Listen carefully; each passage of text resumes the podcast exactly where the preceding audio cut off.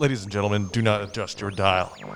We are sitting here in the Evans Library at the Florida Institute of Technology, and we are making noises into microphones with buttons.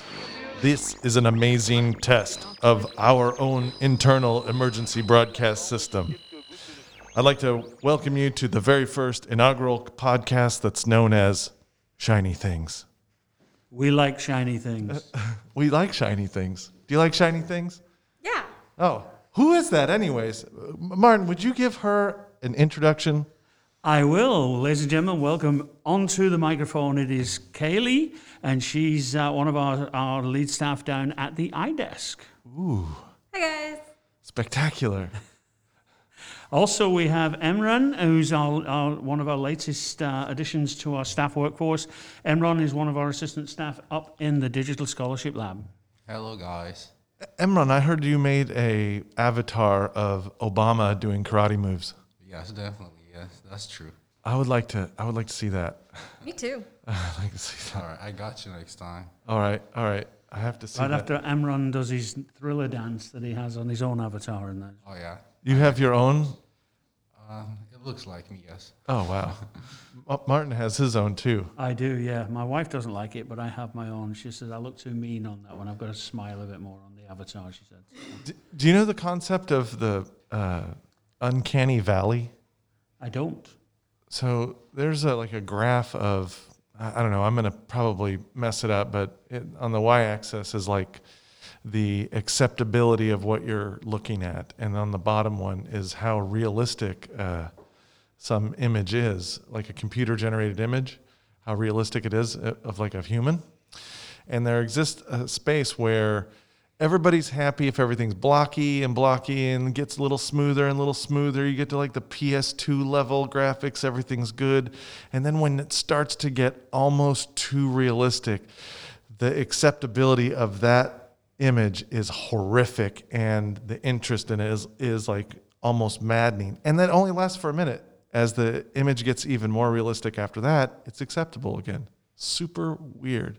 You ever notice that when you look at a what a when you look at a computer imi- image yeah, of I a think face? it takes your mind a second or two to start looking at the realism. And obviously, our minds look at pattern and color and shape before we see detail. So once we start seeing the detail, as you say, it becomes whether we accept that as something we recognize or it's not something that, if, especially if it's a picture of ourselves.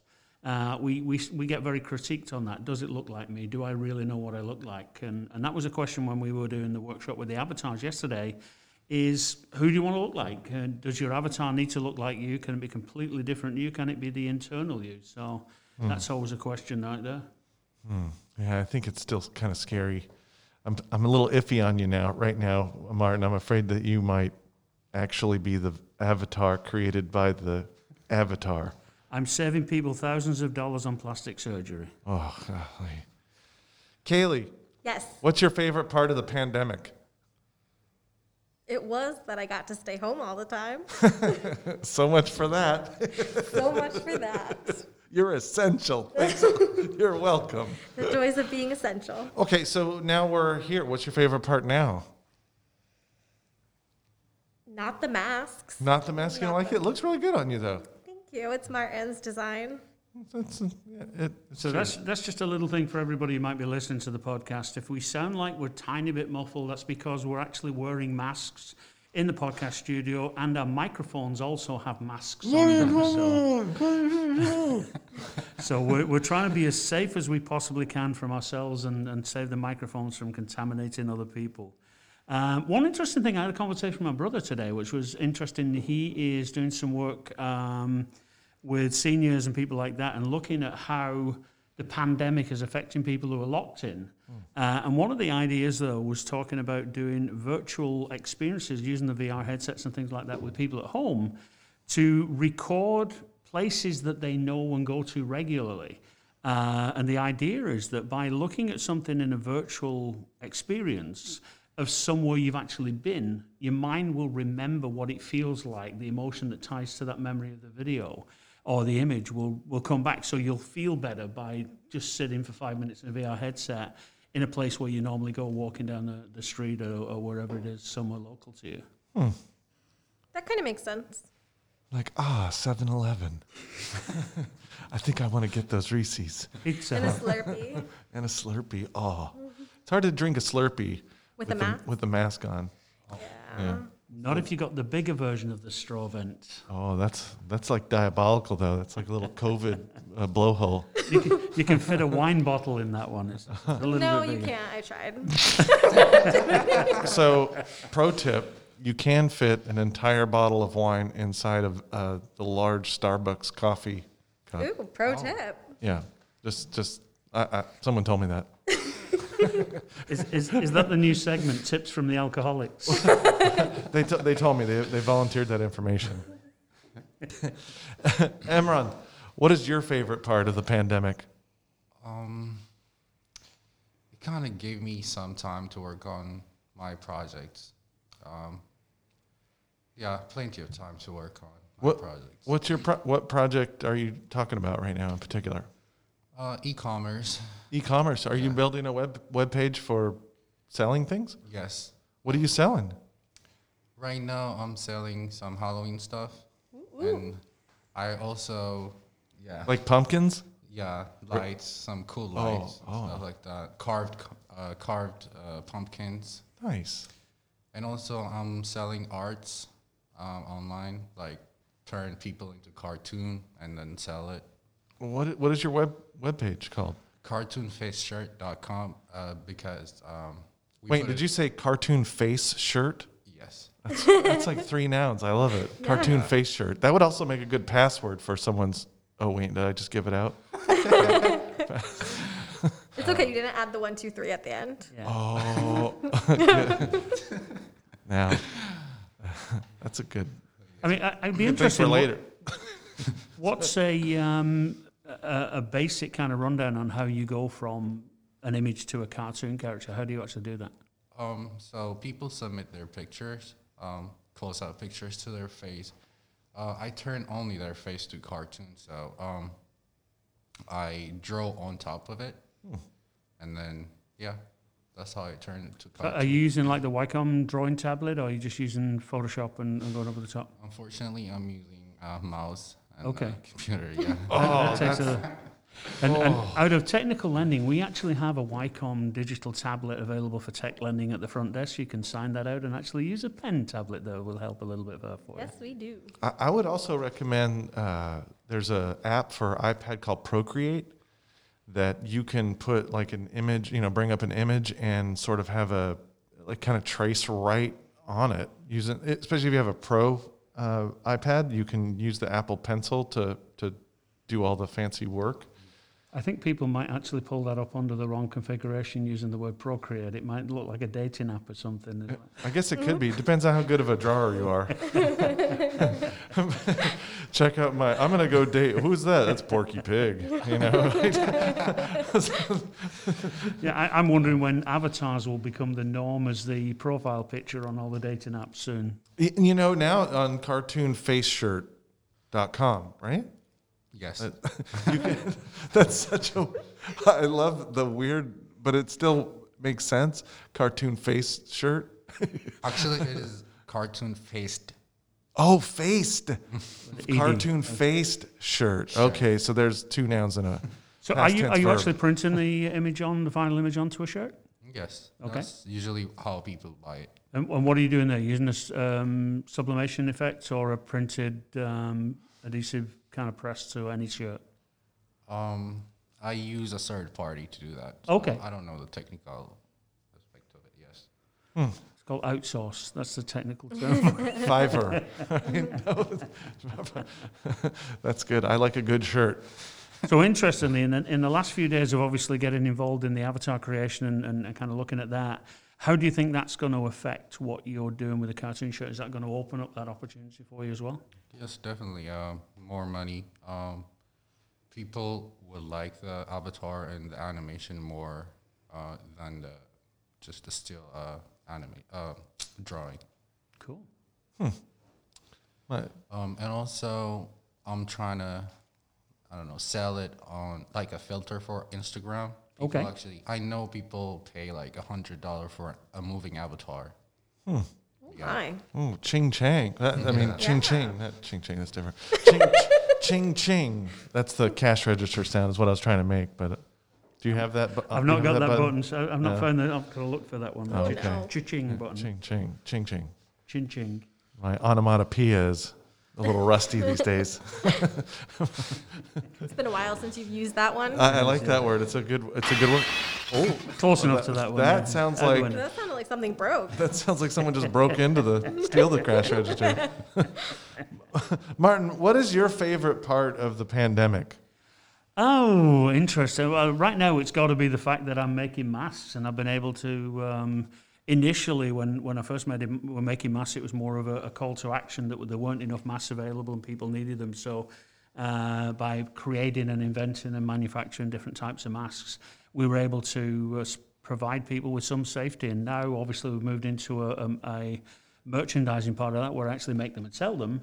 Uh, it's been really cool to see all the different ways that I can solve problems that we've come along. Uh, and now the fact that I can actually um, print onto the mask any image whatsoever. So my color choices have now become unlimited with uh, lots of digital images and stuff. So it's been pretty cool. Um, other than that, my wife's at home all the time. And, and I leave home to come to work because she won't stop talking. I was like, is the positive that your wife's home all the time? Or Is that what your favorite part of the pandemic yeah, is now? like- yeah, Next to the mask. Although I, I've, my dog has now developed a whole new personality. She's become, become very, very vocal because Susie's been at home all the time. So she's very needy right now, just like her mum. Oh, that's sweet. Maybe we'll get your dog on this podcast sometime. Oh. yes. Mark, Mark. Yeah, she just won't shut up though. Unless you give her a, uh, a bone or something. Martin, I will say that your masks are superior to any of the other masks that I've worn. So, I agree. you know, these are super cool. I, I, anytime I'm in the store or wherever someone else is looking at my mask, they are like, that's a great mask. And I was like, yes, it's a Martin Gallagher. Because it says it on it, you It know? does. I know.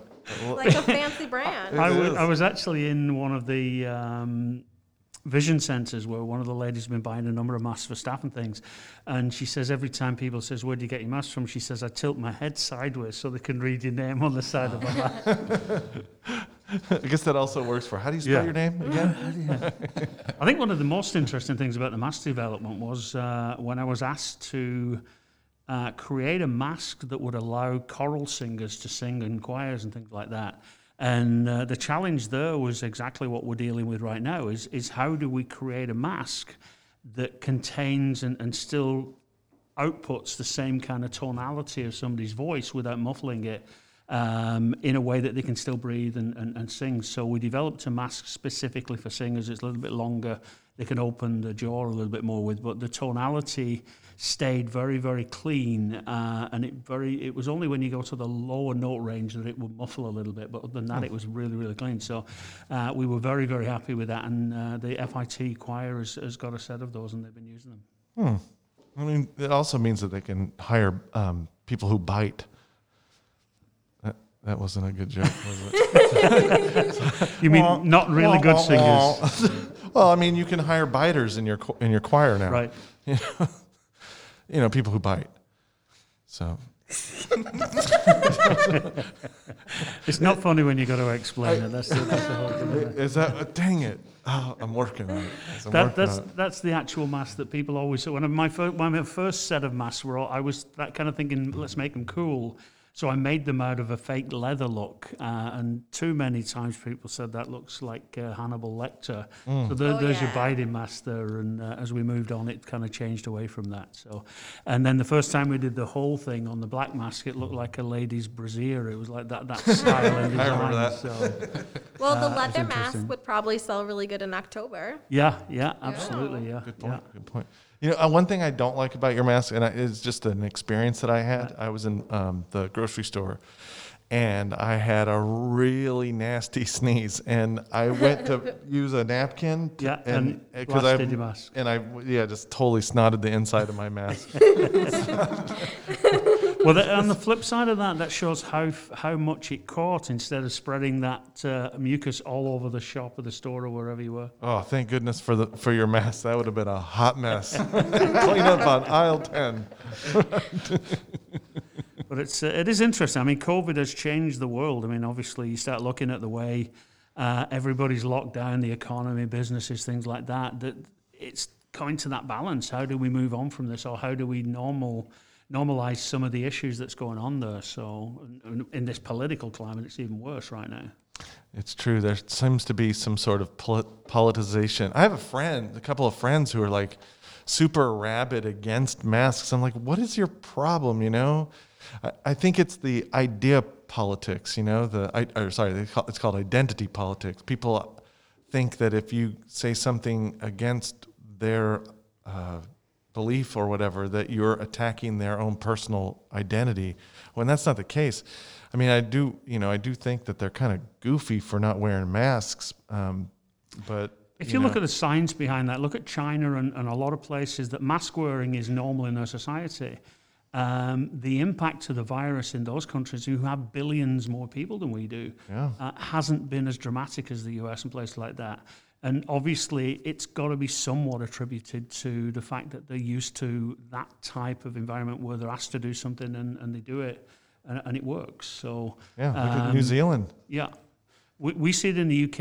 UK, the young younger generation, they're out there partying. They don't care. They don't don't give a damn about anybody really. And and that's where you start seeing all this uh, this growth of the, the virus. And and it, it's yeah, it, it's kind of its relationship. There's a point that you can't fear about it to some degree, but it does kill people, and it kills different types of people. If it was just the young or just the old, um, that would be one thing. But it's been proven that it, it goes right across the spectrum. So Yeah, was it over 211,000 people Yep. in the United States alone have died? That's crazy. Yeah. Um, this was a discussion I had at least two or three years ago that um, just looking at the American system of private medicine and the way that health insurance is so expensive here. Uh, we talked about it back then. A pandemic would devastate this country because people can't afford to go and get checked. They, don't, they wouldn't go to the doctor for flu.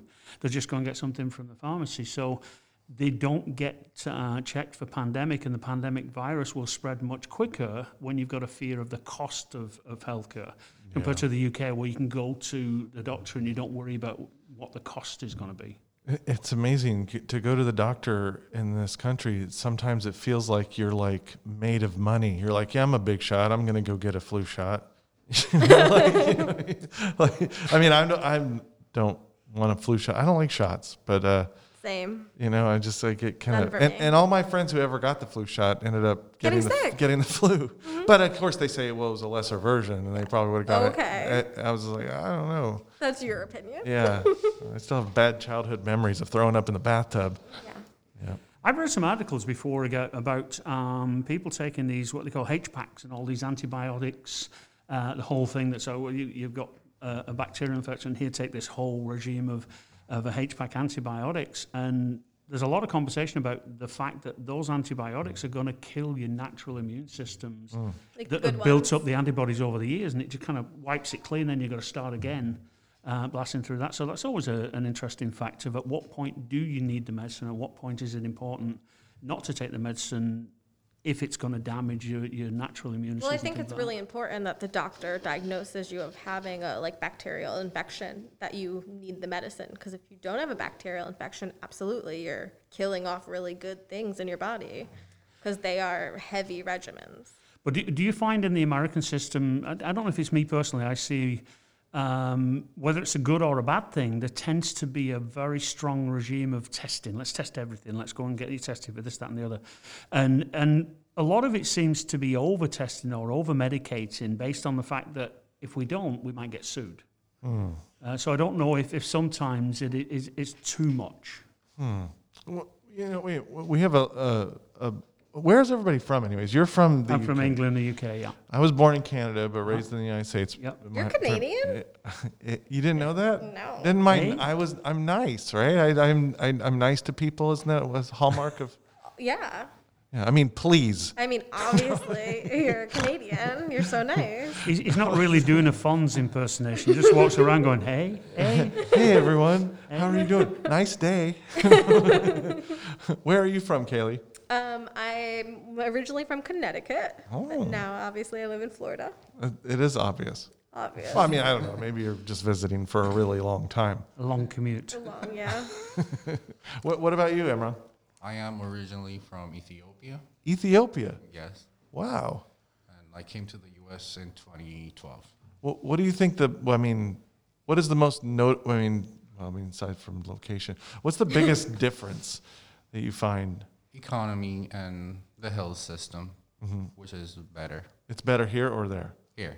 Here, yeah, yeah, yeah, yeah. yeah. Is, is access to health in Ethiopia very poor? It's just not. A, uh, they don't have a lot of money in that system. There's no insurance for health, so you have to pay out of pocket. Everyone have to pay out of pocket. Wow, how, how's the price difference though? Because sometimes it seems like here that things are more expensive because we have insurance. You know, Um, it's not that expensive. yeah. Is it quality though? Do you get quality health care there? Yes. Yeah. Yeah. I mean, you seem healthy to me, so Yeah. you're, you know, yes. that, that's how long have you been in the states? Um, since 2012. 2012. So eight years, yeah. I love Ethiopian food. I, I had some in a in a food truck in uh, in uh, Washington D.C. where it's uh, it was uh, almost like a I don't know what it is. It's like a pancake kind of a thing with made out of buckwheat that had all kinds of delicious, yummy veggies and all kinds of stuff in it. And I just you just sat and ate with with my hands, and it was beautiful. That was a real. I I want to. And, and where did I say? Uh, my wife just said that she was in. I think. Um, why can't I think? Uh, Minneapolis, and there's a large number of, of Ethiopians there, and a whole bunch of really delicious Ethiopian restaurants. Yeah. And I and it, it just hearing that story brought me back to that food truck in D.C. Oh, so good. I Right- do miss the food from up north, I have to Oh. say. Florida's not cutting it in that department. No, what's your favorite thing to eat? Um, right now, probably Thai food. Thai food. I love Thai food. She, she I'm, ha- I'm just trying to equate that to up north from Thailand. Okay, Italian food and pizza Okay. is so much better up north. I, I must agree in a lot of respects. So my favourite pizza that I ever had was when I was in skiing in Vermont and I was running the ski resort there, and uh, there was a little local restaurant that had that wood-fired pizza oven, and uh, it's just no better pizza than, than out of a wood-fired oven. It just tends to give it that real kind of authentic taste. And I went to Italy, uh, and I was in um, Venice and ordered a pizza, and it was absolutely nothing like that I expected that I get from the US. It's like I don't, I don't, I don't believe pizza was invented in Italy, was it? I believe it's New York or something like that, where they know. originally invented pizza. I don't believe it was from originally from Italy, but uh, their idea of pizza is, is is a lot kind of plainer and flatter and stuff like that. Healthier, probably. Oh, I don't know. They use a lot of oils and stuff like that, and a lot of lot of high fat content, in, in there, but uh, interesting. Oh wow. So, what, what for people listening um, in geography and stuff? Where in the map, if you went onto a map, where would you find Ethiopia? By the way, um, it's in Africa, Mm-hmm. and it's on the east side of Africa. It's called the Horn of Africa because it looks like the horn. uh, Northern Af- North Africa or South Africa? Uh, east Africa.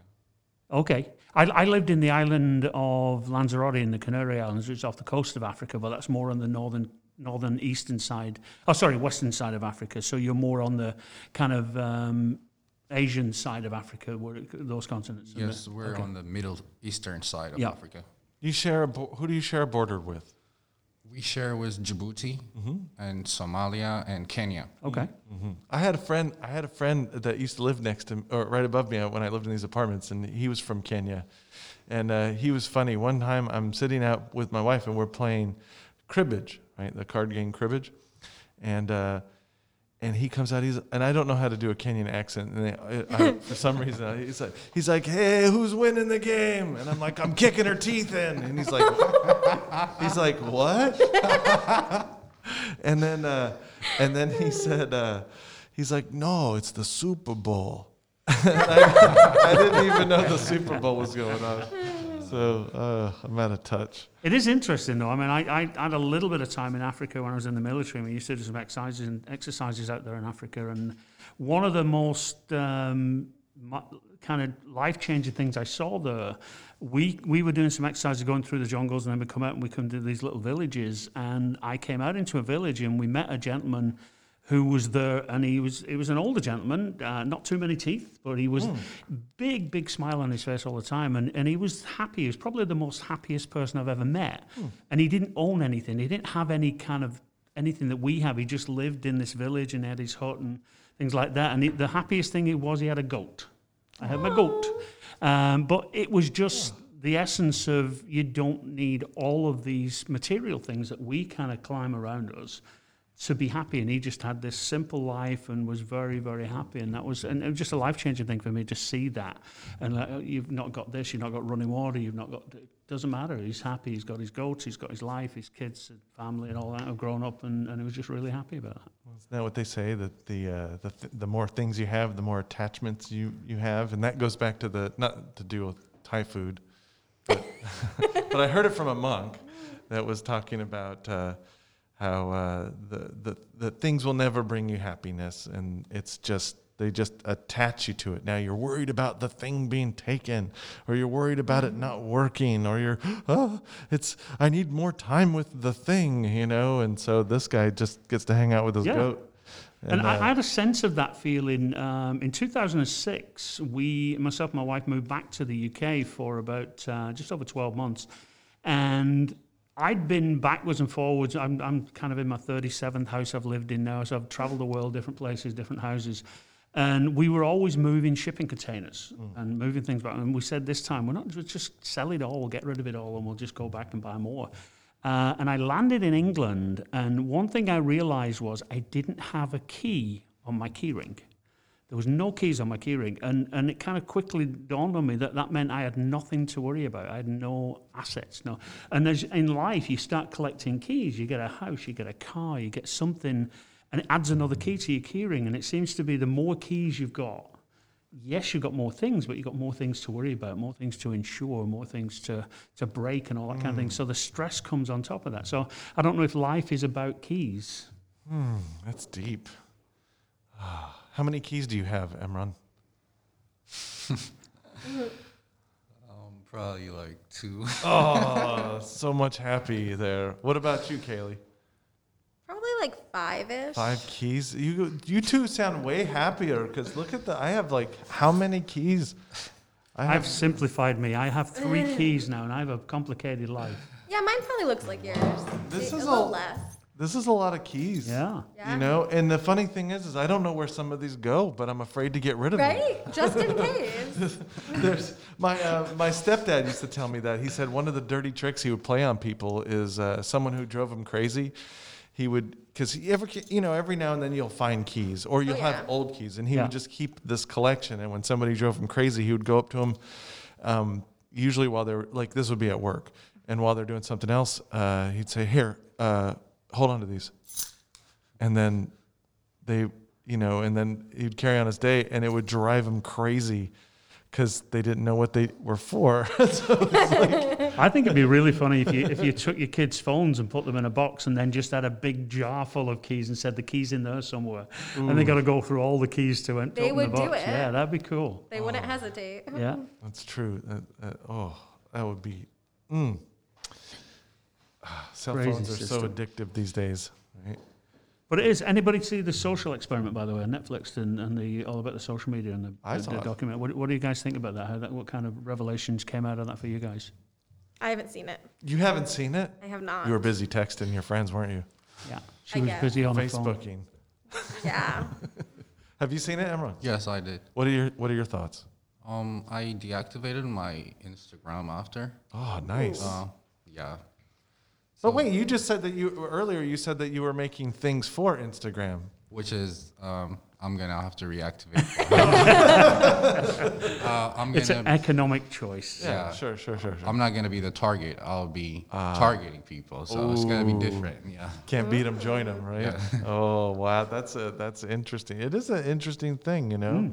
I had a conversation with my brother uh, two days ago. We were talking about that exact um, program and and the way that the algorithms in social media all they want to do is keep you on the screen. They want screen time. So the more you watch the screen, they can push more advertisements to you.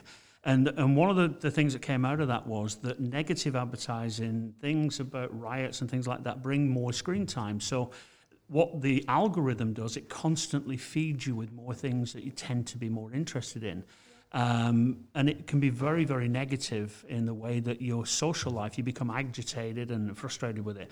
And one of the ideas was how, how do we stop that? How do we, as a society, how do we as people change that? And it seemed kind of complicated but relatively simple. If we only stop to look at things that are positive or enjoyable, puppy videos, things like that, the algorithms would then realize that the face the, the screen time is going to the good things, not the bad things, and it will push the adverts to the good things and redrive that. So the answer is really people are the choice. So people's and, and the same with the world and, and, and economics and stuff, the consumer, we are the product if the product changes the way we look at something or the way we buy things, we change the way the industry and everything works. Well, the one guy in there, I mean, I have something to say about that, but I, I want to talk about the guy. Uh, was it Jaron Lanier? Was do you remember the the kind of a interesting guy with the uh, the long dreadlocks? Yeah, yeah. and the and the, and the glasses, and he The was- VR guy, yeah. Yeah, he, that was a very interesting take on on it because he said that they're not selling advertising. They're not selling advertising to you. They're what they're doing is selling little tiny, uh, small changes to your behavior Yeah. to you. That it was like I never really thought about that.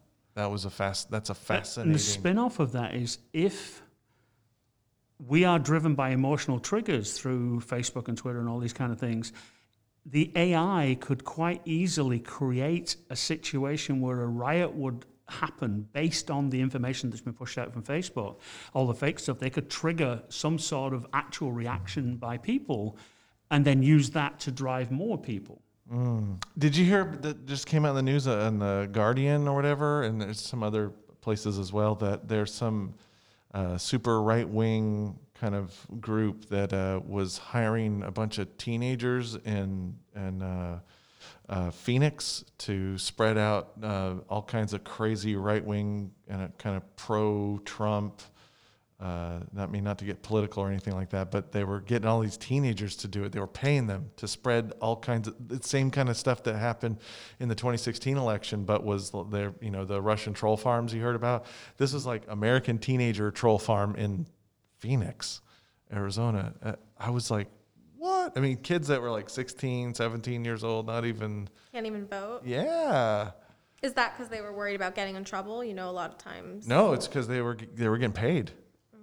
So you know, I mean, everybody who what kid doesn't want to, you know, some money Will to do anything for yeah. money. Well, I mean, you know, it's. Uh, I mean, I, I like, think the "Oh my society, I. I think the system's broken when you start seeing gangs of people now want to uh, uh, kidnap and assassinate uh, a senator or, or, or a, a governor, governor? yeah, Mm-hmm. um, purely because of a political reason that's really ma- based around lies, Yeah. based around like the, the, the issue of, of voter fraud. I mean, every single person that's in the in the industry has turned around and said, no, it doesn't happen. It happens very, very slightly, one person here, one person there, but it's not on the level that's being promoted. But it's still being promoted.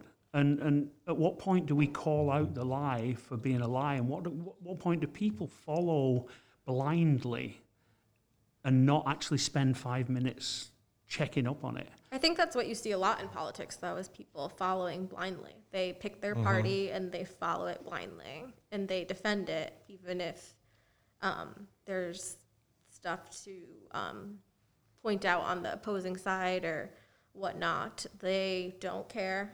They picked their side, and they're gonna just stand by it, regardless of anything. Yeah, I, I mean, I watched the debate uh, the other night with the um, vice president and VPs, yeah, and the um, the one thing that came across though um, was Pence was talking about everybody got a tax rebate and they got two thousand dollars in the um, paycheck, and I remember talking to people who filed the taxes this year from last year, and ended up actually not getting as big a rebate because they disallowed a lot of things that they could claim back on the taxes with the tax rebate. So the 2000 that they actually got extra in the paycheck cost them about 1800 in lost tax rebates that they would be hmm. able to claim tax back on.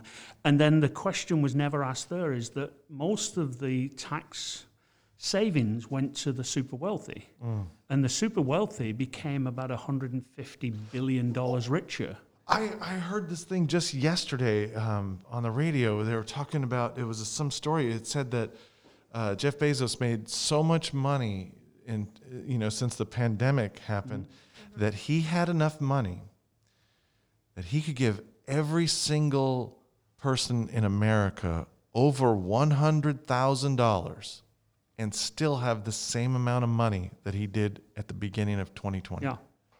And we don't have free That's- health care.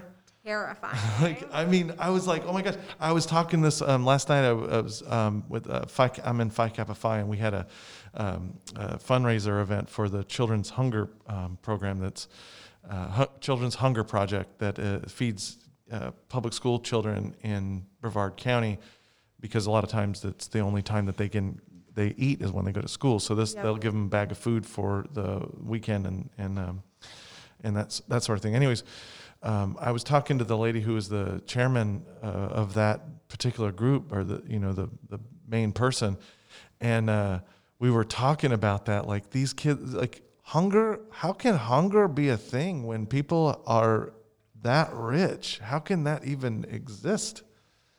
Well, you, I mean, you look at the fact that we are, because of the pandemic, and, and it is a sad thing because industry um, isn't designed to, to shrink down. So when you've got meat packing plants and, and milk distributors and people like that can only handle hundreds of thousands of gallons a day, they can't put it in small containers and give it away. They have to throw it away because they can't package it for the for the average person. There's there's enough food being thrown away in this country to feed everybody every day. Absolutely. But because of the system, it's not designed to be packaged in small. They, they, they can't handle getting it to the people. It's, it's, it's all there and it's only got a certain shelf life, so they've got to throw it mm. away. And again, that is how can that be? Why isn't there a system in place that says if we've got any waste product whatsoever, we can package it and give it to people or we can give it to, to charities and they'll find a way of packaging it instead of just let's let's let's throw it away and, and or we'll we'll subsidize somebody and, and throw away food. I don't I know that. personally that during COVID, a lot of churches made care packages, Mm-hmm. and by looking at the stuff, you could tell it came from like Walmart. Mm-hmm. So their excess stuff that was about to expire, a lot of times, is what we noticed, and some stuff that was perfectly not anywhere near their expiration date. But so these, I'm guessing the stores are donating to these places to Yep. feed people for free. It costed no money for the people to pick up these boxes of Yep. food. So it's out there. I know there were a lot of places that did it. Things like Panera Bread, place like that, would give away all of their stock at the end of the day to homeless people and things like that. So, and they've always been there. United Way, and people like that are always out there giving, and, and, and Red Cross and stuff like that. But, um, but it is a, it is a tough one. I mean, it's a tough one to find. And, and why? Why do we have people in society like we we've got the richest country in the world? Why are the people poor? Why are people going to food banks? What is the, the issue systemically that's causing that problem? You, you know what I think? I think the the main problem. I mean, I'm not I'm not a, a religious person at all, but I, I do have a lot of deep thoughts, and uh, I think that uh, there's you know um, someone said that you should love everyone and tell the truth. That's a crazy thought if you take that all the way down. Like love everyone and tell the truth. And the biggest problem I think that that we're um, having, there's a lot of odds with, is the part where it's telling the truth, because there's a lot of lies that are out there, you know, and you can't make good decision on bad data. you know? Sometimes the truth hurts. yeah, I mm-hmm. know, but that's then maybe don't say anything. Then you Yeah, know. yeah. But that's like the every news trying to get the story out as fast as possible, and what you see over and over is extremely incorrect, bad data about these stories. and do you feel that's come from the emergence of social media and, and the need to know now? No. There's the very little check in now. I don't think so. I think that there's some. I think there's deliberate. I don't think. I, first of all, I have a hard time with the word news in most instances because a lot of times it's more like a margin shaving kind of a thing. Like we want to get this idea out to this particular group so that we can enact this change in behavior for these people. You know, it's it's very deliberate. It's like a recipe for getting an agenda accomplished, and uh, a, a lot of times it, it just it it's on a bed of of lies or some kind of manipulated lie, you know, in a way. What what what are things like in, in Ethiopia? I'm curious. What are what is the political situation over there? Is there thing is it all good? Everybody happy? Is there what's going on over there? Do you guys have like a president or a prime minister? We How have a it- prime, prime minister. Okay. Yeah, we're dumb Americans. We need to be taught I'm all these things. So sorry. tell us. Um, politics wise, um, actually, right now, civil war is going because of ethnicity. Um, uh, one group say uh, one group killed the singer from a singer that they really love from another group. So the other group thought um, they did it bec- to go against them. So there's a lot of going on right now. So it's actual civil war right now in the streets. Not really big civil war, but it is happening. Yeah. Do you get much crossover from places like Syria and things like that, where there's a lot of war going around those areas? No, that doesn't happen. It's just mainly just within Ethiopia itself. Yeah. Wow, that's uh, that's. So is that is um because I notice that on campus right now because of the whole pandemic thing, there's not as many international students as we typically have. But you're clearly international student. How how did that work out? How did you get to you get to come here and stay here, or had you already been coming? Were you already a student here? Um, once I came to the U.S., I never went back. You never went back. Yeah, Yeah. and uh, I came here with a one visa, but then I switched it. To, uh, um, I became a resident um, starting 2015. So I don't even have to go back after school. So you have a green card? Is that? Yeah, I do. Yeah. And you also have a green card, right? Is that Yeah, I do. Yeah, I've had mine now for 12 years. I think I've just renewed it, and I'm uh, going to do my citizenship. I think next year.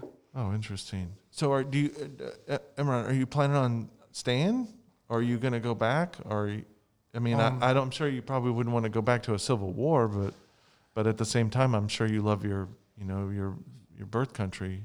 Yeah, I'll I'll go back see my family and stuff like that. But I'm gonna work here. So your um, family still lives there, in in all of the stuff that's going on. Yeah, Oh wow. but like there are like division of classes, Okay. and then some of the classes are not affected by the civil war. Oh. So the lower part of the classes they're really affected.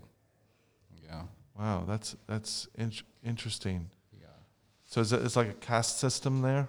Is that? yeah. Yeah, yeah, wow, wow. I've uh, we only have an implied caste system here. You know, it's really if you have a, a certain amount of, it's an economic uh, thing. You know, you're either almost it's almost a bifurcation now in our world. We have either the poor or the rich. There's not much. There's not much middle class, but We had uh, in the UK, obviously through the Victorian ages, I think we had very defined class systems in the UK. You would you just couldn't go into a building if you weren't of a certain class, or you would you would go into your upstairs, downstairs was a real thing, uh, all the way through. I think even up to I think it was the fifties before we started um, blending out different middle class things like that. So, do you are, are, are how how deep are those divisions? Like, are you are, is there like an untouchable class? Like, you're not allowed to be around people? Is that how does that work? So the prime minister um, of our country is mainly supported by specific group and not like most of the group. So um, specific groups like the prime minister, but most of the people doesn't like him. Oh wow! Um, yeah, And I imagine it's the the, the people that are probably more economically well off. they like him. Yeah. So, in regards to yeah. politics, then, um, is that driven primarily by? I mean, would you say um, elections in Ethiopia are fair elections, or are they really just staged elections by people with money? They claim that the election is uh, fair, but it's highly doubtable. Okay. Mm. Yeah. Have Have you seen the movie? There's also another Netflix movie. Not to plug Netflix over and over, but the um, what was that one called? Hacked. Have you Have you heard that one? Ha- Have you seen that one? Hacked. I don't know if I have it. Yeah, I Oh. watched it. That's very interesting. The part where the whole Cambridge Analytica part, where they were, you know, um, fanning the flames of of um, you know, like these wedge issues Yeah. in places to keep people from from that would ideologically keep people from voting in, in elections and things like this. I mean, we're the opposite in the UK with the uh, Brexit election. Um, what Cambridge Analytica did, they they pushed uh, very very much like the bot farms video was negative adverts and, and directed uh, targeted Facebook and things like that, and they identified four million people that nor the pol- uh, know the um, division of politics could figure out where they were or who they were, and they were basically just a four million people that weren't in any kind of division of, of I, I go Labour, I go politics, and they they targeted those people, and that was enough people to push the Brexit over the top. Wow, that's so weird. I, I feel so manipulated. It really brings that social dilemma movie Yeah. to to. Uh, the- wow, we. w- It, it's interesting, like the the things that we value. Just this in a short amount of time, these uh, social medias and the, you know, at one time they're the most beautiful thing where you can meet some of the most amazing people. Like I'm like what you were talking about earlier in terms of uh, of of how the algorithm will push things towards you. Like I've deliberately joined certain groups and I deliberately l- like I do the love button on on kind good posts and especially for of from groups. Yep. And I've noticed in prob- it probably took about a month of doing that.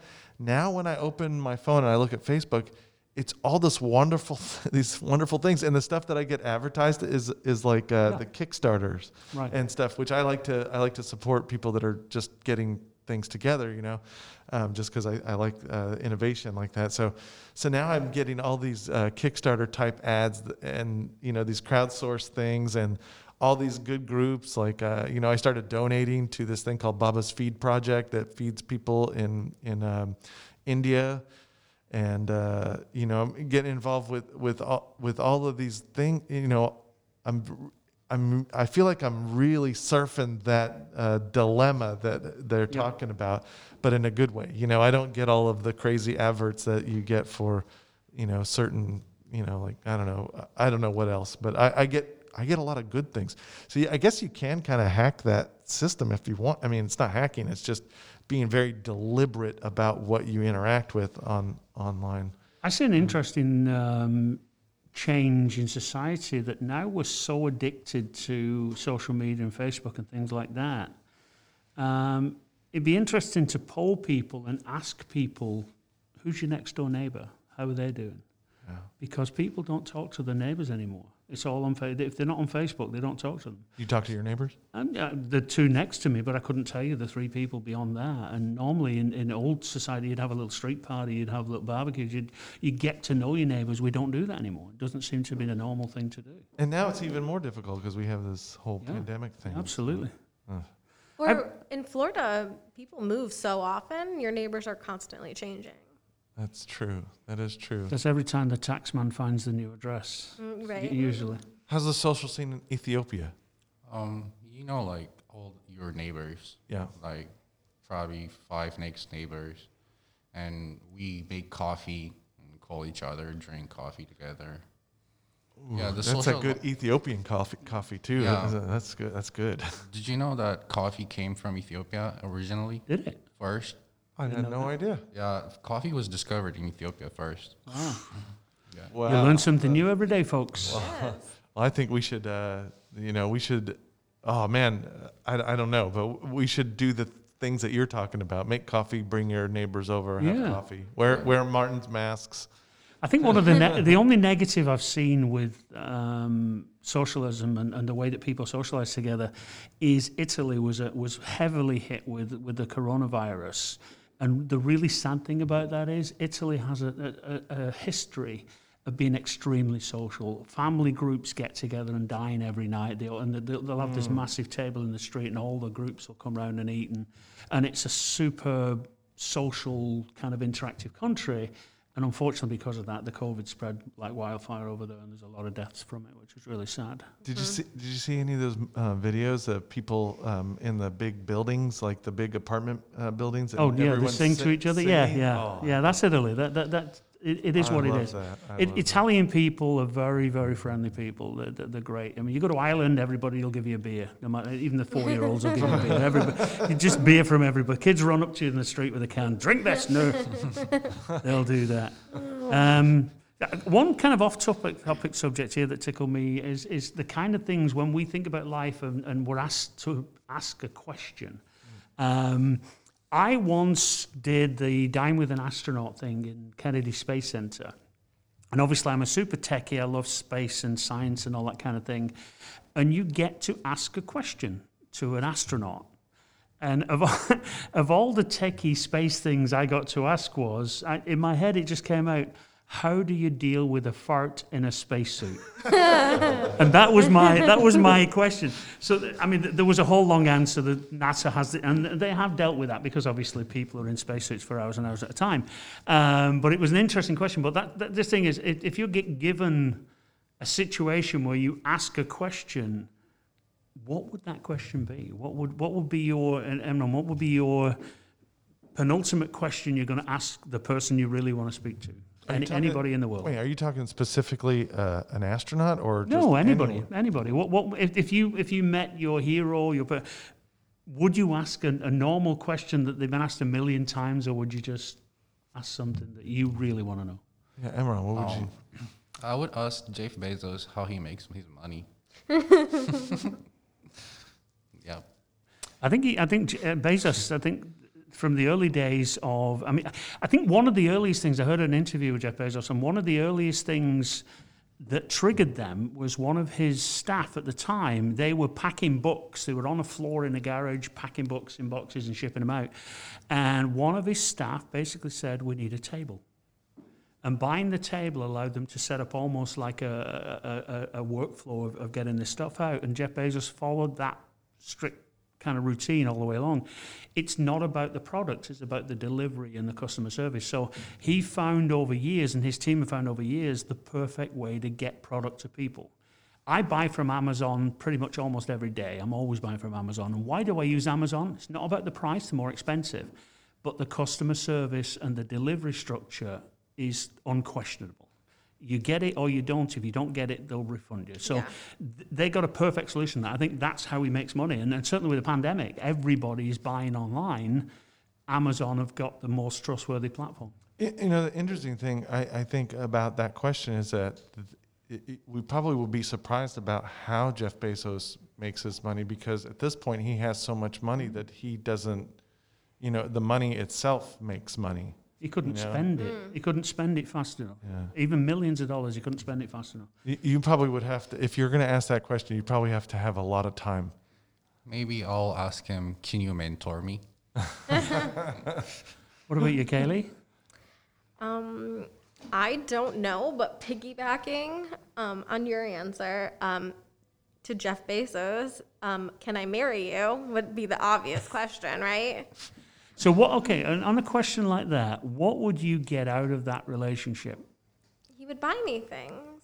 But but the buy me thing, um, and I've been in that situation where I've had a good income coming in, I bought everything I wanted, and nothing has given me pleasure out of it because it's just a case of buying. If you've got all the money in the world, I don't believe anything you can buy will give you real pleasure because it has no inherent value because you've you've got enough money to buy another one.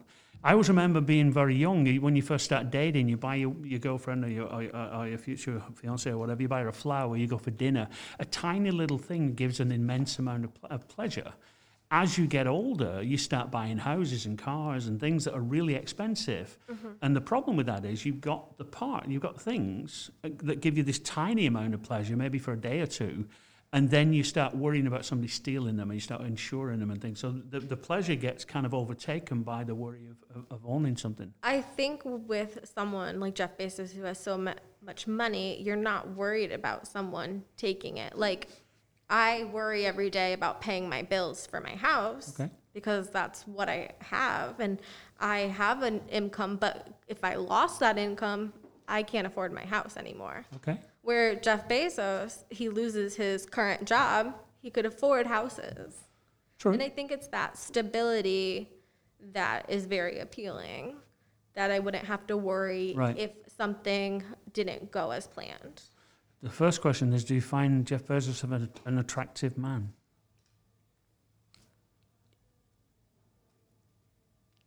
Crickets. I don't Because find money him- gets old very quick. I don't find him unattractive. Okay. But to be like, because I'm creepy like that, I like older guys. But you can afford the wine. Good stuff too, right? I like older guys. I don't find him unattractive. Okay. I'm not saying he is any like Ryan Reynolds or anything, but obviously there's much more attractive people, but he's not unattractive. Okay. And what about you, Jared? What's your what's your question to the world? the question to the world or just to a particular person? Um, so I don't know. The person I'd love to talk to, he's not alive anymore. So um, I don't know. I would settle for not settle. Listen to me.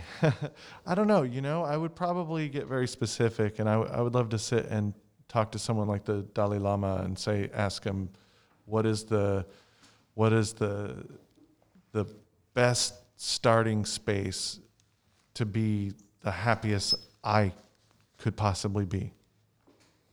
And Can someone else answer that for you? absolutely. Yeah. Yeah, absolutely. I think so.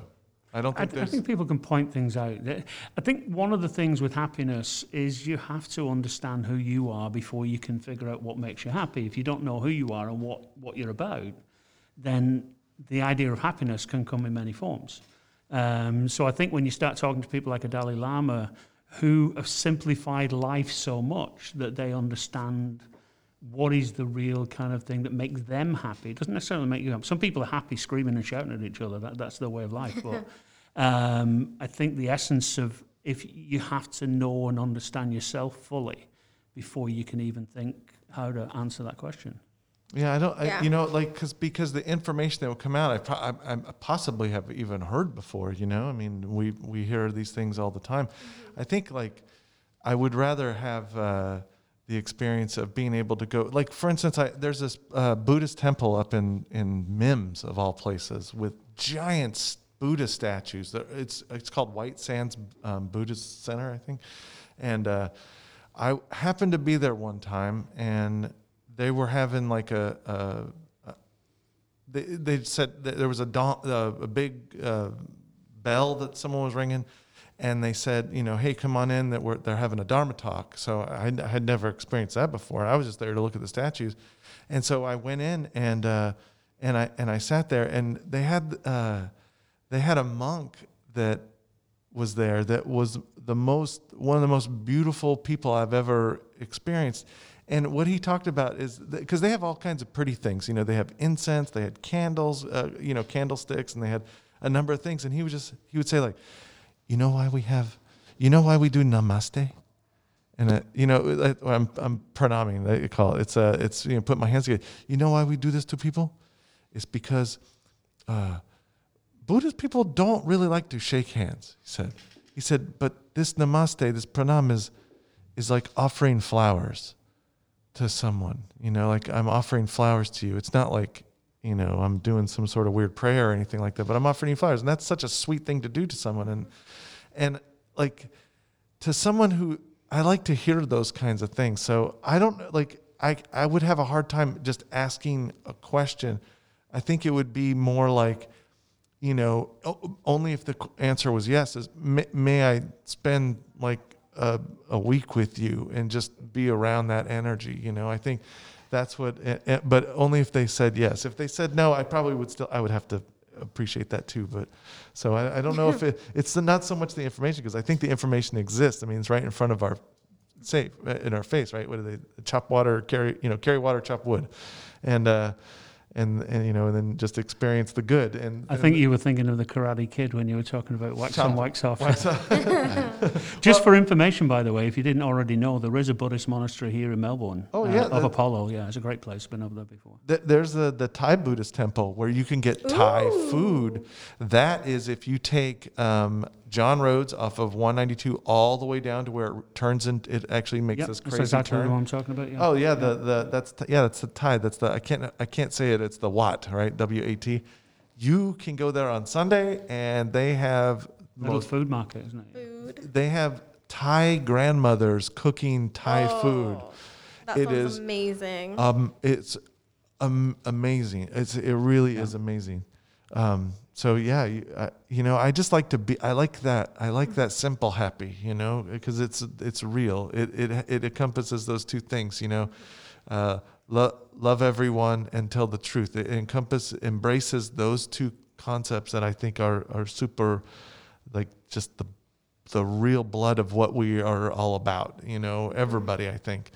Um, but I enough. the- I mean, the secret is find out what makes you happy and don't let other people tell you what makes you happy. You've Yeah. got to realize it for yourself. That's true. I've definitely noticed that experiences make me more happy than material objects. While I would never want my phone taken away from me, um, experiences mean so much more Absolutely. than any And material all I can say object from a man who grew up 59 years ago where there was no cell phones and the nearest phone was a big red box that you had to run and then eventually we had pagers which were really annoying because you then had to find a phone to call anybody back from.